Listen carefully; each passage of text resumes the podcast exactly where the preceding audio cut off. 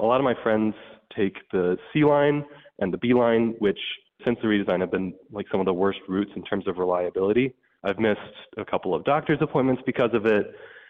That was Doug Meier, a programmer in the Madison area. Last November, he set up a website, myprecioustime.com, that tracks Madison bus delays over time. There, you can view graphs that compile every route's average delay, maximum delay, and percentage on time, and then compare that information to the past. Meier says he noticed the need for a historical record of delays, especially as Madison's bus system changes. It was really helpful to quantify how bad things were and how much they've been improving over time.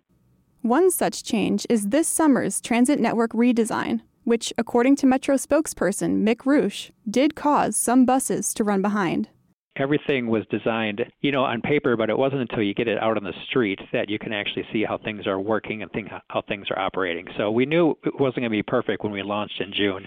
Metro Transit made changes to some routes last December in order to address some of those systemic flaws. We added some buses to the Route B specifically. That was one of our routes that was behind a great deal. So we added an extra bus to that. And then we also actually looked at each trip as it was heading through the campus area. That's where a lot of our delays were happening. And we scheduled extra time into those trips. Myers says he programmed his bus delay tracker after learning of those planned changes, wanting to verify if the delays actually improved.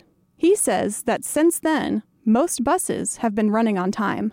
And when I say on time, I mean like plus or minus five minutes from the schedule that Metro Transit has. At least that's their own definition of it based on what I've seen. So the main trends that I've noticed is on average, more trips have been more reliable going forward. And I call that like the percent that have been on time. Some of the max possible delays, you know, like buses being late by an hour, that seems like it's still kind of happening, but it's definitely seems like it's been less frequent based on the data that I've seen. And Rusch says that Metro Transit is now running more reliably, even though staffing and weather issues have caused them to send out multiple alerts, delaying or canceling service in recent months.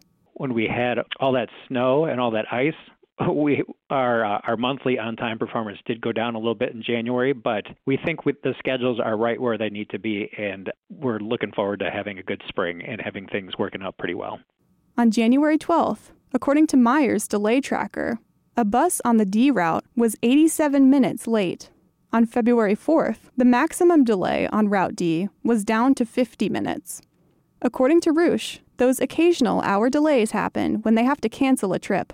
If we don't have enough drivers that are in the building, if too many people call in sick that day, we're working on getting that all straightened out. We don't have that happen too often anymore. Earlier today, Metro Transit held a press conference to discuss some upcoming changes to usher in Bus Rapid Transit, which is scheduled to launch this coming August. That includes a new facility that's officially under construction. And basically, we're getting 62 60 foot electric buses. They're about one and a half times the size of our current buses. Those buses have doors in the front, in the middle, and the rear. So when they go to our BRT stops, people can board on all three doors. These buses themselves, once they're on BRT, they're actually going to interact with traffic signals and they're going to work with and keep green lights longer so that buses can keep going and, and not be behind. Also, this summer, Metro Transit is planning to implement new fare technology on BRT lines so riders can pay at any entrance with a tap card. Rusch also says that Metro Transit is going to start posting their own delay records online this coming year. Myers says such records are important because frustrated bus riders can point to actual data that backs up their experience. I don't think it necessarily helps like planning trips and things like that, but it's really useful from an advocacy perspective. Reporting for WORT News, I'm Faye Parks.